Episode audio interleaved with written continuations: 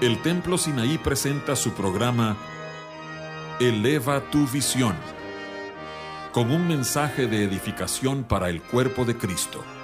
Te invitamos a que nos acompañes los siguientes 60 minutos para escuchar la palabra de Dios y música que cambia la vida.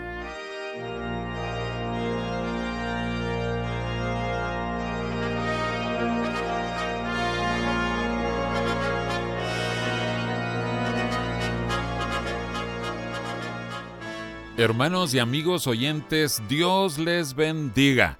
Los saluda su anfitrión José Ordóñez desde los estudios de Eleva tu Visión y hoy me acompañan unos pastores amigos, los hermanos Javier Lobos y Jorge Preciado, a quienes damos una cálida bienvenida.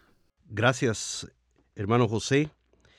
Amables oyentes, un gusto grande estar otra vez aquí en el programa con nuestro hermano José, el anfitrión. Estamos eh, seguros de que el tema que vamos a cubrir hoy será un tema de mucha edificación y eso me tiene emocionado de estar aquí con vos, José. Amén. Y, y, estar en una conversación abierta con nuestro hermano Jorge Preciado y que todos los oyentes esperamos que sean edificados por esta conversación. Ah, yo creo que sí. Nuestra. Lo van a hacer. Amén. Gracias, hermano José. Gracias. Buenas tardes, queridos amigos, hermanos. Gracias por la invitación y es un gozo otra vez después de un buen tiempo volver a estar aquí en este programa. ¿Hace cuánto que no grabábamos un programa? O contigo no hemos pro, eh, grabado programas, ¿verdad? Mm, sí, pero tal vez unos dos años, yo creo. Wow. ¿Y hermano Javier, hace cuánto que no venís? Oh, no recuerdo el tiempo, no recuerdo, pero lo que sí recuerdo es que las veces que lo hemos hecho ha sido muy agradable estar aquí ah, sí. en tu programa. Eh, eh, pues decís que, que, deseamos que esto sea edificación para los oyentes, pero la verdad es que nosotros mismos estamos asombrados de la forma como Dios ha estado moviendo en este tema. Hemos estado compartiendo entre nosotros unos pensamientos sobre las escrituras y sobre la vida cristiana. Y creo que nos van a servir a todos para que podamos avanzar en el camino hasta llegar a la meta. Así es que, eh, Javier, eh, creo que el Señor puso esta idea, en, eh, este estudio en tu corazón, pero creo que los tres es, hemos estado aportando. ¿Podrías comenzar para decirles a nuestros oyentes qué vamos a estar viendo en esta oportunidad? Por supuesto. Hay una experiencia de uno de los hombres más conocidos en las escrituras. Todos hemos oído hablar y hemos leído escrituras escritas por el Espíritu Santo a través del apóstol Pablo. Pablo o Saulo de Tarso. Cuando él todavía eh, es presentado en las escrituras como Saulo, dice la Biblia que él respiraba amenazas y muerte contra los discípulos del Señor. Uh -huh. Pero estando en ese, en ese ánimo en contra de los discípulos, él tuvo una experiencia que marcó su vida de aquí en adelante. De ese punto en adelante, él fue marcado y creo que es la persona más apropiada y por eso el Espíritu Santo lo escogió a él para explicarnos uno de los temas más importantes de las Escrituras. Uh -huh. sin, sin, demorarnos más, déjame ir al, al meollo del asunto. Él iba camino a Damasco, respirando aún amenazas en contra de los discípulos. Y, y, lo hacía con un celo, según él, por Dios. Exactamente. Uh -huh. Él, él, él lo explica después, que él, él tenía un celo, él pensaba que estaba haciendo un servicio a Dios. Ajá, ajá. Y en, esa, en ese ánimo en contra de los discípulos, yendo a Damasco, la Biblia dice que lo, lo rodeó un resplandor de luz. Era mediodía. Ese resplandor era más fuerte que el resplandor del sol. Uh -huh. Y él escucha una voz que le dice, Saulo, Saulo, ¿por qué me persigues? ¿Por qué persigues a esa voz? No, sí. no a, a, los cristianos a que estaba persiguiendo. Es lo tremendo de esta experiencia, que, que cualquiera de nosotros al, al, leer lo que le aconteció a Saulo en el camino a Damasco pudiera decir, pero él va persiguiendo a los cristianos. Ajá. Pero la voz es más específica y la voz le dice, me estás persiguiendo a mí. Aquel que le está hablando a Saulo de Tarso le dice, estás persiguiéndome a mí, Saulo. Lo que le estás haciendo a estos mis discípulos, ahora él, él, no sabe quién es el que le está hablando, yo me estoy adelantando. Sí, nosotros lo que hemos leído varias veces. sí, me estoy adelantando a decir quién es quien le está hablando, pero eh, volvamos al punto, él no sabe y entonces él pregunta, ¿quién eres? Señor. Ese Señor, esa, esa expresión Señor, es un reconocimiento de que el que le está hablando, quien sea que le esté hablando, es alguien mayor que él. Y entonces él se dirige sin saber quién es. ¿Quién eres, Señor? La respuesta debe haber sacudido a Saulo de Tarso hasta y de veras lo sacudió hasta sus cimientos. Yo soy Jesús, a quien tú persigues. otra vez, pues, Señor, yo no te estaba persiguiendo a ti, estaba persiguiendo a esos que se llaman cristianos. Aquí empieza Saulo de Tarso a entender algo que él nos explica después, cuando ya él tenía varios años de caminata con el Señor. Nos explica algo que él empezó a entender desde el primer encuentro que él tuvo con Jesús. Yo soy Jesús a quien tú persigues. Él pudiera haber respondido, Jesús, yo no te estoy persiguiendo a ti. yo estoy persiguiendo a este grupo de herejes que, que se está multiplicando de una, de una manera asombrosa y yo quiero detener esa multiplicación. Y déjame decir algo más hasta tengo el respaldo y la autorización de mis autoridades espirituales. Sí. Porque le habían dado esas cartas eh, aprobando que él saliera para perseguir a los cristianos, a los herejes. Ahí es donde Saulo responde una vez más. Señor. Pero ahora no es un Señor eh, de reconocimiento que que este que me está hablando, aunque yo no sepa quién es, es alguien mayor que yo. Ahora él sabe quién es quien le está hablando, pero él decide llamarle a Jesús Señor. Y le pregunta. Y la Biblia dice, nadie puede llamar a Jesús Señor si no es por el Espíritu Santo. Entonces aquí tenemos el momento en el que Saulo de Tarso, por una obra del Espíritu Santo, le llama a Jesús Señor. Esta es una entrega total. Es el primer encuentro de Saulo con Jesús. Sí. Como su Salvador. Aquel al cual se está rindiendo Saulo de Tarso. Pero esta revelación le trajo a él el entendimiento de algo que nosotros necesitamos entender y que el Señor le mostró a Saulo quien también es Pablo, dice la escritura, y el apóstol Pablo más adelante nos explica la importancia que tiene entender que los creyentes somos el cuerpo de Jesús, el cuerpo de Cristo. No es un no es un cuerpo místico, es un cuerpo real. La vida de Jesús ha sido puesta en el corazón de cada uno que ha tenido la experiencia de entregarse a Él, reconociéndolo como su Salvador. Esa vida ha sido puesta en cada uno de ellos y por lo tanto ellos son su cuerpo. Amén. Amén. Sí, este tema e-, es increíble porque obviamente Saulo no sabía que lo que él hacía a los seguidores de Cristo o a los creyentes se lo estaba haciendo a Cristo. Y mucha gente no, entiendo, no entiende eso hoy, ni siquiera en la iglesia, que lo que hacemos a otros se lo estamos haciendo al Señor. Y esto es más importante, creo yo, más importante de lo que creemos.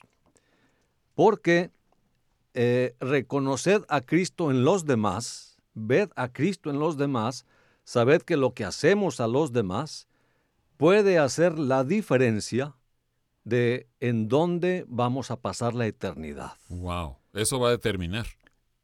Puede hacer la diferencia, totalmente. Eh, si vamos a acabar en el cielo o en el infierno. En, en, el infierno podemos leer, basando esto que estoy diciendo, podemos leer Mateo capítulo 25. Ok, Mateo 25. En el capítulo 31, perdón, capítulo 25, versículo 31. Ajá. Dice, cuando el Hijo del Hombre venga, eh, habla de Cristo Jesús, en su gloria, y todos los santos ángeles con él, entonces se sentará en su trono de gloria. Y serán reunidas delante de él todas las naciones, y apartará a los unos de los otros, como aparta el pastor las ovejas de los cabritos. Y pondrá las ovejas a su derecha y los cabritos a su izquierda. ¿Y por qué? ¿Por qué unos son ovejas y van a la derecha? ¿Por qué otros son cabritos y van a su izquierda?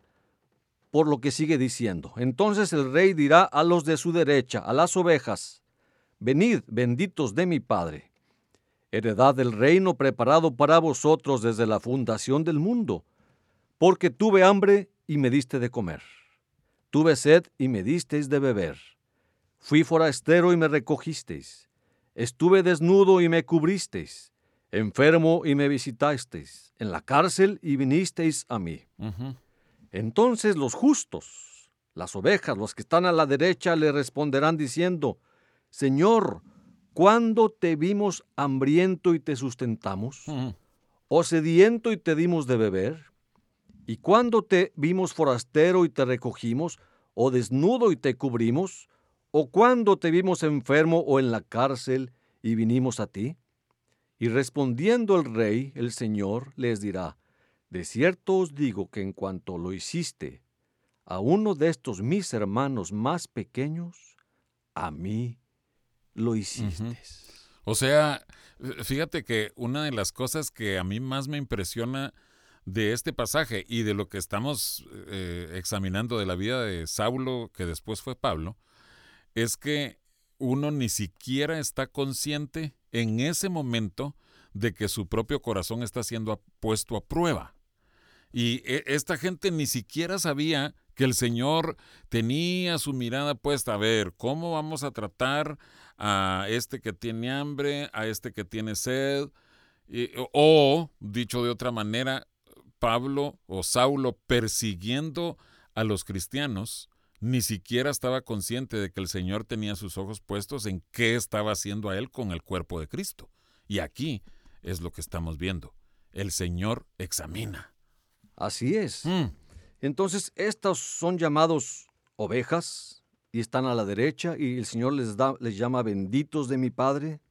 Y luego dice el versículo 41, entonces dirá también a los de la izquierda, apartaos de mí, malditos, al fuego eterno preparado para el diablo y sus ángeles. ¿Por qué? ¿Por qué estos están a la izquierda? ¿Por qué el Señor los aparta como cabritos? ¿Por qué les dice malditos? porque tuve hambre y no me disteis de comer. ajá. Tuve sed y no me disteis de beber. Fui forastero y no me recogisteis.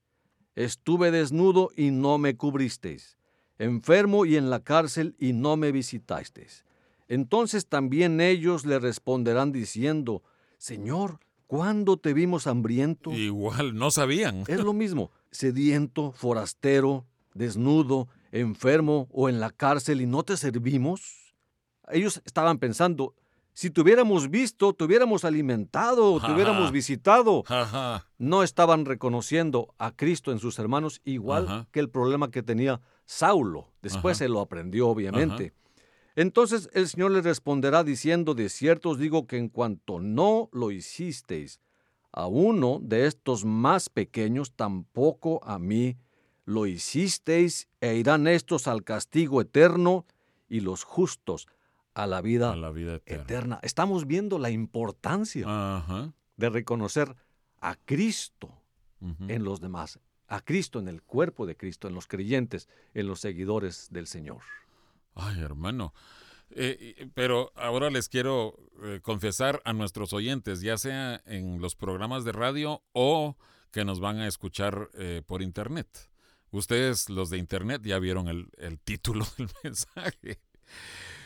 Cuando el hermano Javier mencionaba esto de qué hacemos los unos por los otros, y nos empezaste a mencionar vos las escrituras que hablan de todo lo que la Biblia dice y muchos de esos casos es el apóstol Pablo dando esas En, en instrucciones. su mayoría es En su mayoría. Pablo, sí. También aparece en Pedro, pero eh, el apóstol Pablo, usado por el Espíritu Santo para decir todo lo que tenemos que hacer los unos por los otros y lo que los malos hacen también unos por otros. Eh, e- eso es importante. Pero, hermano Javier, ¿podríamos ver un poquito más de esto de Pablo? Eh, no solo lo vio en el mero principio en su conversión o a su primer encuentro con el Señor Jesucristo, sino que también le tocó vivir, eh, experimentar en carne propia la bendición de tener al cuerpo de Cristo a su alrededor. Desde su primera experiencia fue así. Él entró en Damasco ciego porque el resplandor de esa revelación lo había afectado físicamente. Él entró ciego. Dice la Biblia que lo metieron llevándolo de la mano y ahí estaba él únicamente esperando. No sabía qué más hacer porque cuando él se rindió, él le dijo, eh, Señor, ¿qué quieres que yo, que yo haga? Y el Señor le dijo que se le iba a decir después lo que él debía de hacer. Y en esa espera, el Señor se mueve. Todos nosotros sabemos, nosotros tres que estamos aquí conversando y nuestros amables oyentes, estoy seguro que están convencidos de que lo que voy a decir es verdadero.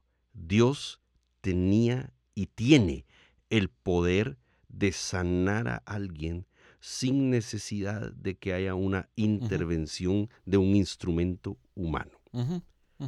Pero ¿por qué en este caso Dios le llama a un discípulo llamado Ananías? Y se le revela y le dice, Ananías, ve, le da la dirección y le dice, vas a entrar a ese lugar, vas a preguntar por un hombre llamado Saulo y le dice, él está orando y él acaba de tener una visión.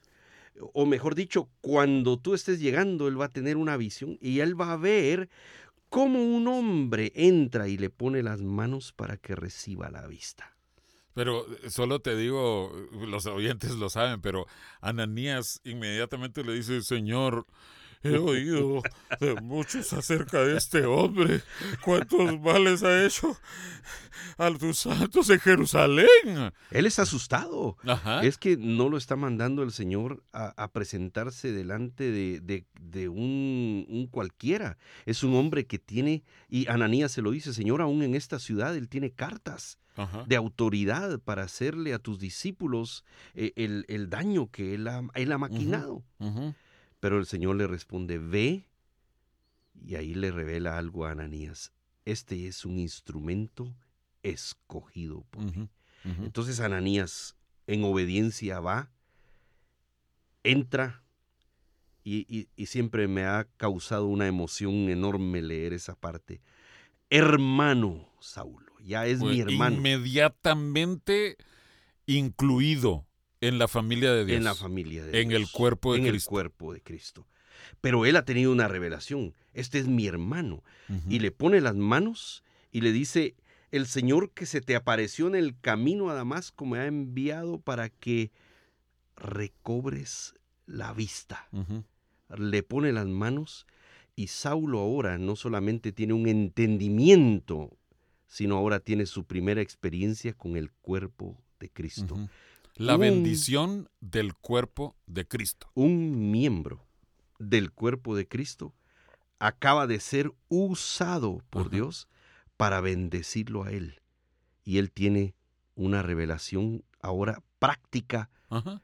su primera experiencia, como te digo, con el cuerpo de Cristo, su primera experiencia de bendición en el cuerpo de Pero Cristo. fíjate cuán importante es este detalle, porque eh, obviamente el padre sabía cuánto Saulo iba a ir avanzando, creciendo y creciendo y creciendo en, en el cuerpo, en el reino, pero desde el mero principio él supo que él necesitaba también a los demás del cuerpo. Él no, él no podía decir, yo no necesité de que nadie viniera a imponerme manos. A mí Dios, me, Él trata conmigo a solas. No necesito a nadie más. Nada de eso. Él necesitó desde el mero principio a un Ananías y sabemos que después a otros, ¿verdad? Como te dije, esta experiencia marcó al apóstol Pablo de aquí en adelante. Lo encontramos más adelante ya siendo el, el gran apóstol que nosotros eh, conocemos al leer en las escrituras, diciéndole a los hermanos, oren por nosotros. Necesitamos que la palabra de Dios corra libremente. Necesitamos ser librados de peligros. Necesitamos ser librados de los falsos hermanos. Necesito ser librado de los de mi nación que se oponen al mensaje que Dios nos ha entregado. Hermanos, oren por nosotros.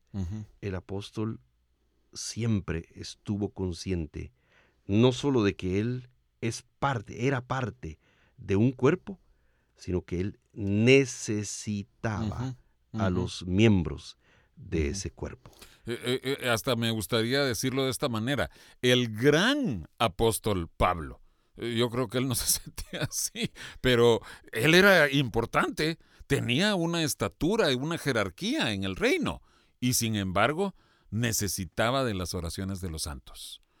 Tal vez santos que él ni siquiera conocía en lugares lejanos, pero en sus cartas los estaba incluyendo. Por favor, oren por nosotros.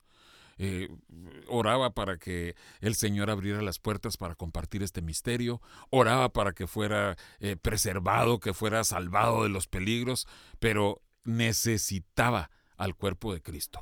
Algo que toca mi corazón, fíjate, es leer en una de las epístolas del apóstol Pablo ya al final de su carrera, cuando le dice a uno de sus hijos espirituales, procura venir pronto a verme.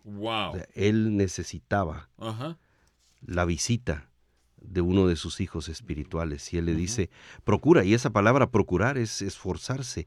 Eh, haz todo lo posible. Hijo, haz todo lo posible por venir a verme. Necesito necesito que vengas.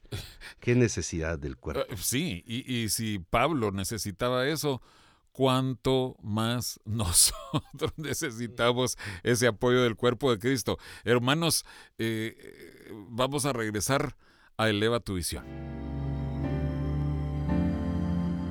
Para escuchar anteriores programas de Eleva tu visión, puedes buscarnos en el sitio de internet www elevatuvision.com o búscanos en YouTube en el canal Eleva tu Visión.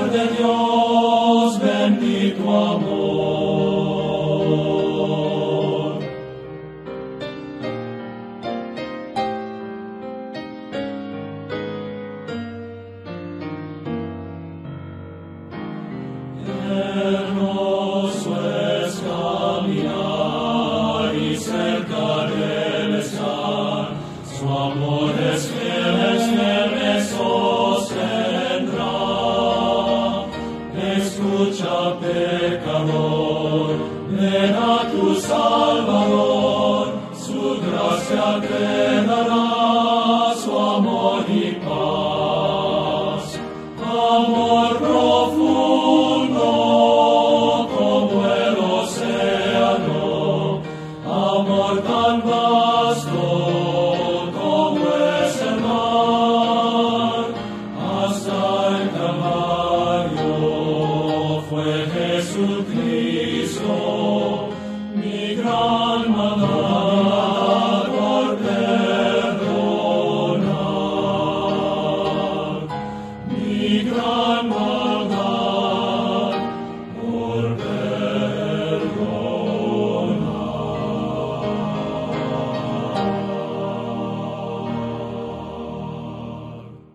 Pastores Jorge Preciado y Javier Lobos estamos aquí de vuelta en Eleva tu visión y estamos examinando este tema precioso los unos a los otros y lo que son las funciones en el cuerpo de Cristo, vivir dentro del cuerpo de Cristo. Hermano Javier, adelante.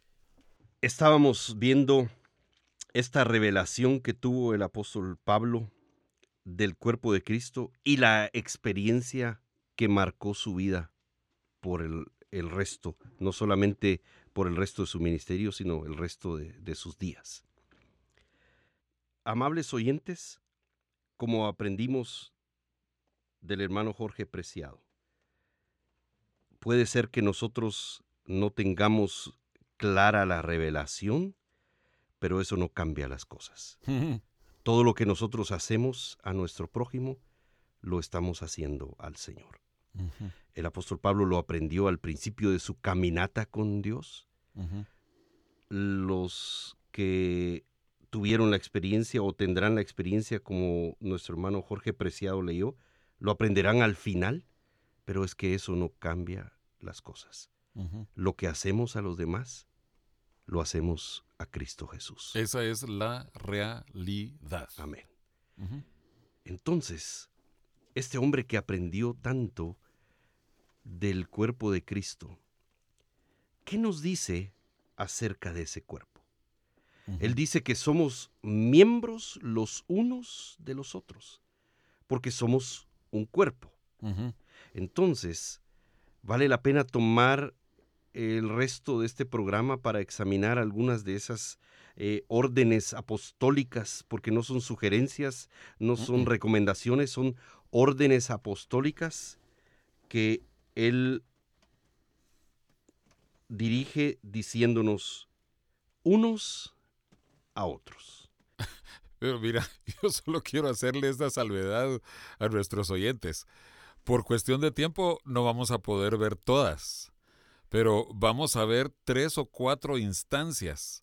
Pero nosotros tenemos apuntadas aquí por lo menos unas 15 órdenes, 15 instrucciones Nuestros, que Pablo les da a los cristianos. nuestros oyentes se cansarían de nosotros eh, Sí. programa tras programa hablando nosotros de, Hoy- de hoy tratemos los unos a los otros. amonestados los unos a los otros y 56 minutos de amonestados. No, pero hoy vamos a, a ir a unos puntos, perdonen la redundancia, puntuales para empezar nuestro estudio con esto. Veo yo que hay algo importante cuando pensamos en un cuerpo.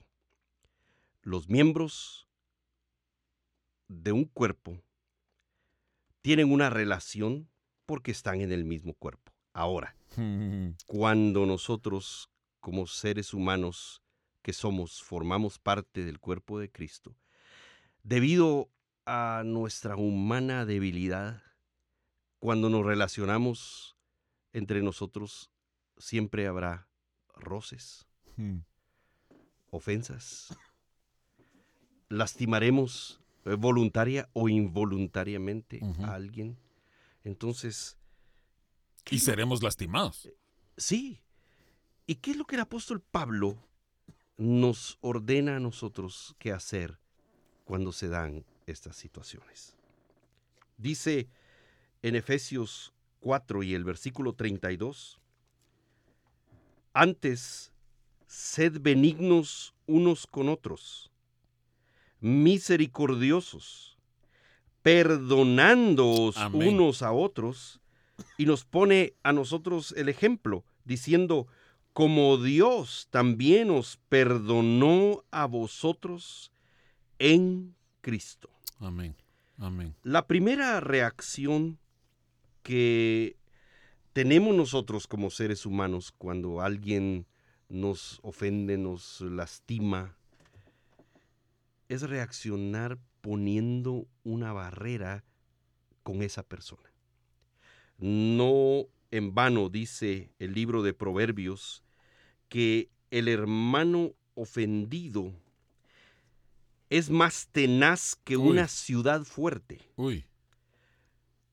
Proverbios 18, 19, acabo de leer.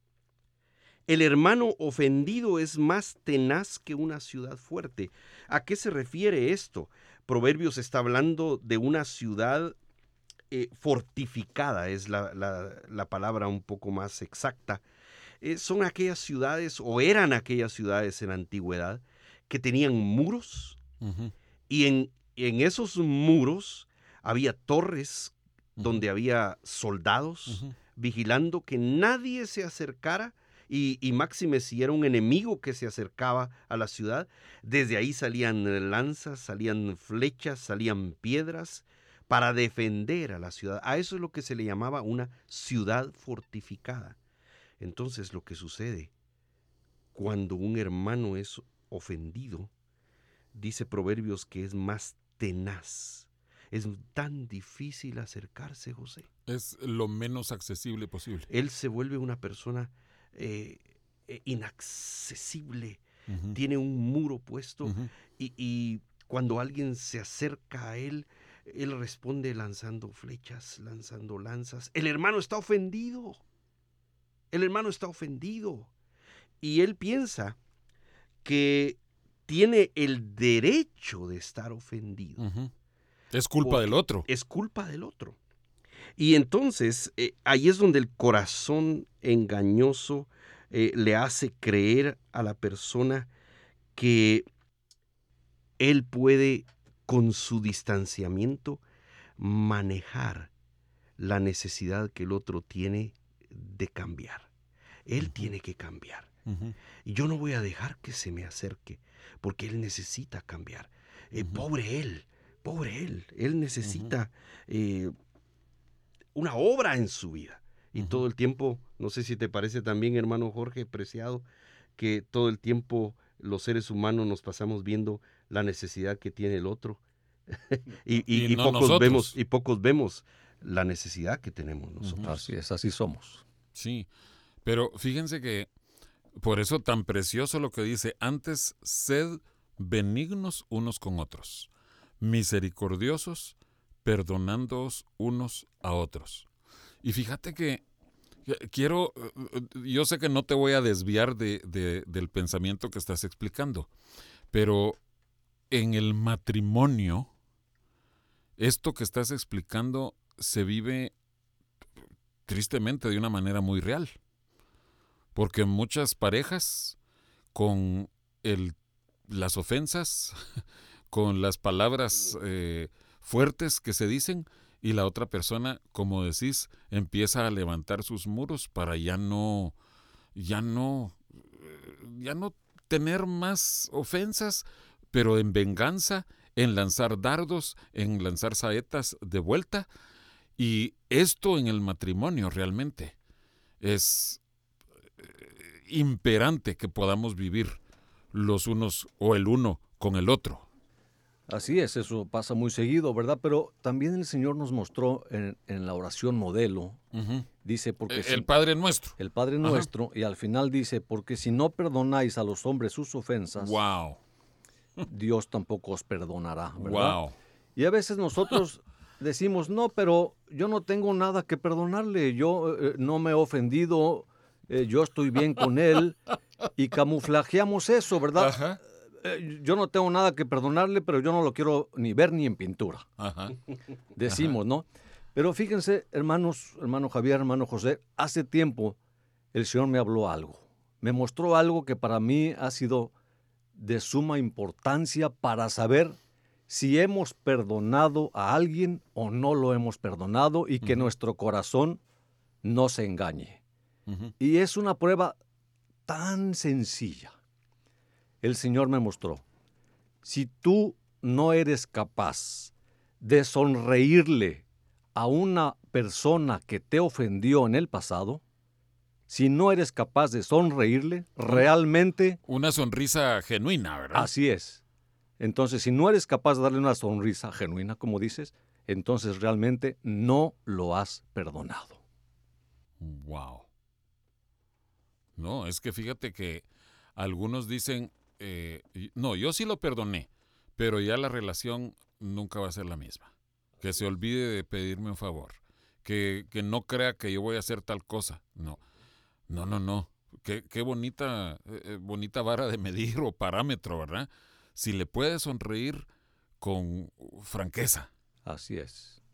Qué sencillo, ¿verdad? Para Pues saber, sí, sí. para saber si es- nuestro corazón ya está limpio y ha Sí. perdonado. Antes sed benignos unos con otros, misericordiosos, perdonándoos unos a otros.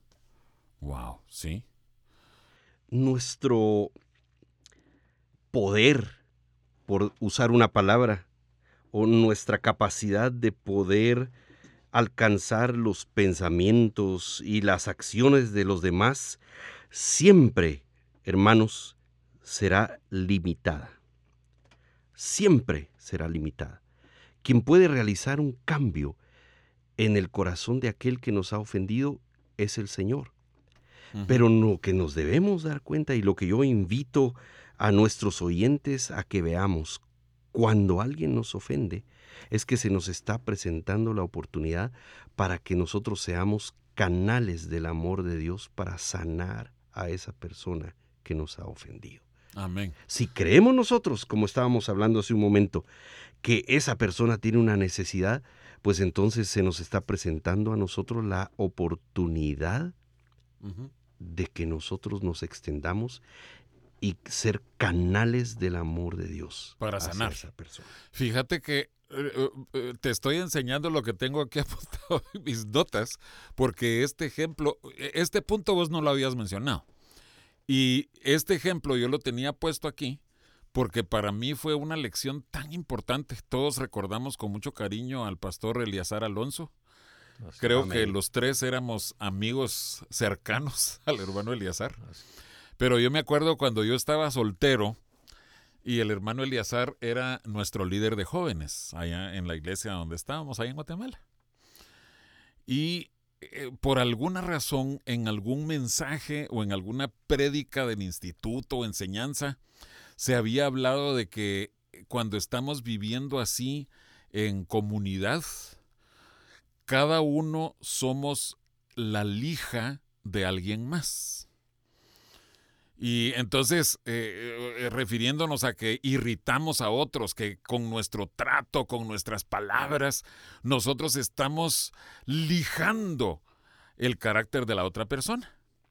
Entonces, para nosotros se había hecho ya muy fácil que decíamos, ah, es que fulano es la lija de sutano y mengano es la lija de aquella otra y ella es la lija del otro. Y así ya teníamos resuelto todo el grupo de jóvenes e internos, ¿verdad? Y el hermano Eliazar, que era el líder de los jóvenes y de los internos, él dedicó una tarde a enseñarnos esto. Me dijo, "Herm- nos dijo a todos, hermanos, creo que lejos de estarnos gloriando de quién es lija de cada quien, de alguien más, Mm. debiéramos estar pensando en nosotros ser aceite para los demás. Mm. el aceite Mm. que sana las heridas, el aceite que sirve para que haya suavidad en las relaciones y que de aquí en adelante nos esforcemos para nosotros ser aceite con nuestros hermanos. Amén. Creo Amén. que con eso, por lo menos en nuestro corazón de, Mm. de los jóvenes de aquel tiempo, que quedó resuelto. Y eh, yo solo quiero mencionar una de las ocasiones, una de, de- de esas instancias en donde el, el apóstol Pablo menciona en Primera Tesalonicenses 5:11 acerca de unos a otros, por lo cual animaos unos a otros y edificaos unos a otros así como lo hacéis. Amén. Entonces, perdonándonos y viendo el punto de que eso es determinante, eh, que tenemos que perdonar de todo corazón y que pensemos en edificar y animar Mm. a nuestros hermanos. Amén. Hermanos, el tiempo va avanzando. Vamos a regresar en un momentito. El Templo Sinaí está situado en la colonia Progreso, calle artículo 123, número 2506. Y nos reunimos los miércoles y viernes a las 7.30 de la noche y los domingos a las 10 de la mañana.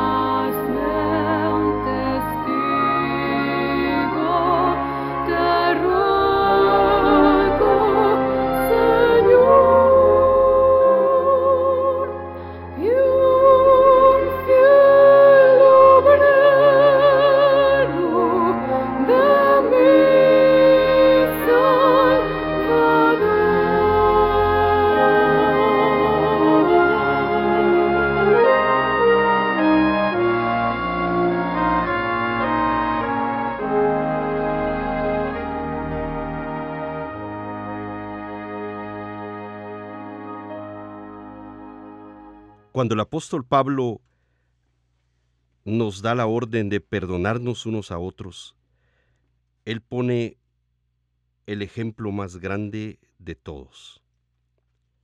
Como Dios también os perdonó a vosotros en Cristo. Amén. Amables oyentes, cuando la falta de perdón, cuando lo vacía que es la falta de perdón, nos impide a nosotros extendernos hacia nuestros hermanos, cuando nos impide ser canales de bendición y del amor de Dios a nuestros hermanos que nos lastimaron, seguramente hay un gran ejemplo que el apóstol menciona que puede motivarnos a perdonarnos unos a otros. Él dice, como Dios también os perdonó a vosotros en Cristo. Unos versículos antes, en esa epístola a los Efesios, el apóstol Pablo dice, yo digo y requiero en el Señor que ya no andéis como los otros gentiles que andan en la vanidad de su mente. Pongamos atención a la palabra que él usa para describir el pensamiento o la mente de un incrédulo. Vano. Eso es algo infructuoso, inútil. Nosotros podemos pensar que retener el perdón es algo justificado, es algo que vale la pena, pero preguntémonos, ¿qué heridas ha curado nuestra falta de perdón? Ninguna. ¿Qué bien ha causado nuestro rencor? ¿Nos ha hecho mejor el resentimiento? ¿Nos ha hecho mejores el resentimiento? Amables oyentes, hay un ejemplo sublime de perdón. ¿Qué cosecha ha producido el perdón de Cristo Jesús? ¿Qué cosecha ha producido el perdón de Dios en Cristo Jesús? La Biblia dice que su benignidad nos ha guiado al arrepentimiento. Cuando nosotros lo único que hemos hecho o habíamos hecho en nuestra vida sin Cristo es ofenderle a Dios. Él extendió su perdón. Es el ejemplo sublime. Él nos extendió su perdón, su amor, y quiénes somos nosotros para no hacer lo mismo hacia aquellos que nos han ofendido.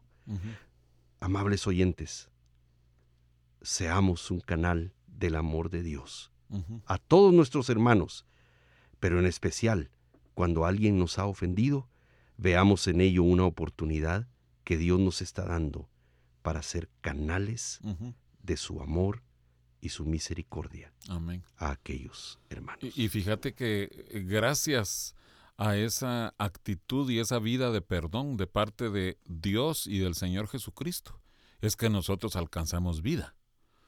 Entonces nos corresponde a nosotros también ministrar esa misma vida a través de perdonar.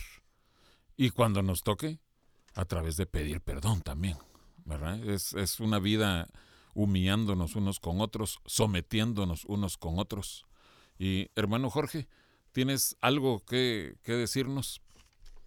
Sí, eh, recordaba eh, eh, el apóstol Pablo, eh, prácticamente él decía que no encontraba a un siervo fiel, porque todos buscaban lo suyo propio.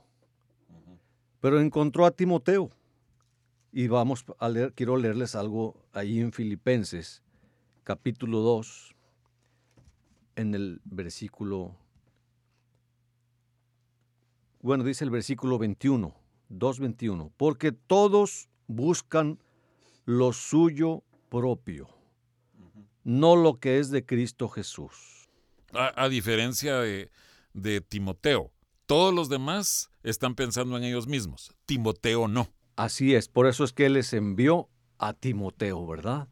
Porque Él encontró en Timoteo un siervo que no buscaba lo suyo propio, sino el bien de los demás. Es que dice que a ninguno tengo del mismo ánimo y que tan sinceramente se interese por vosotros. Así es, ¿verdad? Y el versículo 4 de ahí mismo dice, no mirando cada uno por lo suyo propio, sino cada cual también por lo de los otros. ¿Verdad? Y Cristo Jesús es nuestro ejemplo. Cristo Jesús vino a vivir y a morir por nosotros. Él es nuestro ejemplo y como seguidores de Él, cristianos, tenemos que hacer lo que Él hace, ¿verdad? Y nosotros tenemos que aprender a vivir y a darnos por los demás. Y, y redundando, dice, así que todas las cosas que queráis que los hombres hagan con vosotros, Amén. así también haced vosotros con ellos, porque esta es la ley y los profetas. Es lo que nosotros conocemos como la regla de oro, ¿verdad? Todo lo que nosotros queremos que hagan con vosotros, nosotros hacerlo a los demás. Y esto se va a cumplir porque dice, es la ley. Y nadie se escapa de la ley. Esto va a suceder si nosotros somos bendición, si nos damos por otros, vamos a recibir bendición y vamos a recibir de Dios. Pero sin embargo somos tropiezo, eh, eh, maldición para ellos, no perdonamos, entonces vamos a recibir de Dios la falta de perdón y no vamos a recibir su bendición y y no vamos a prosperar ni crecer en el cuerpo de Cristo ni espiritualmente. Pues mira, yo qué lindo que mencionas a Timoteo, porque realmente todos debiéramos aspirar a, a tener esa actitud de Timoteo. Y creo que no la tenemos en todo tiempo. Pero creo que con este, este programa eh, estamos eh, ayudando a que nuestros oyentes vean, nos conviene a nosotros mismos. Nosotros vamos a Mm. ser los primeros beneficiados. Ayer, cuando estábamos platicando, preparando estos, estos puntos, se mencionaba esta, esta frase. Vivir nuestra vida en función de los demás. Amables oyentes, nuestro deseo, nuestra oración al Señor es que la paz de Dios y del perdón de Dios gobierne sus corazones, que ustedes y nosotros encontremos la gracia para vivir de esta manera, que es el ejemplo que Cristo Jesús nos dio, vivir en función de los demás. Bendiciones, hermanos. Amén, amén. Eh, que Dios nos dé la gracia para ser hacedores y no solo oidores. Gracias, hermanos. Ay, amén. Esto es algo que el Señor ha estado hablando en nuestra congregación y el Señor nos lo repite porque sabe que necesitamos hacer eso. Amén. Oidores y hacedores. Amén. Gracias, hermanos. Dios se los pague y sabemos que esto va a edificar a muchos. Dios les bendiga.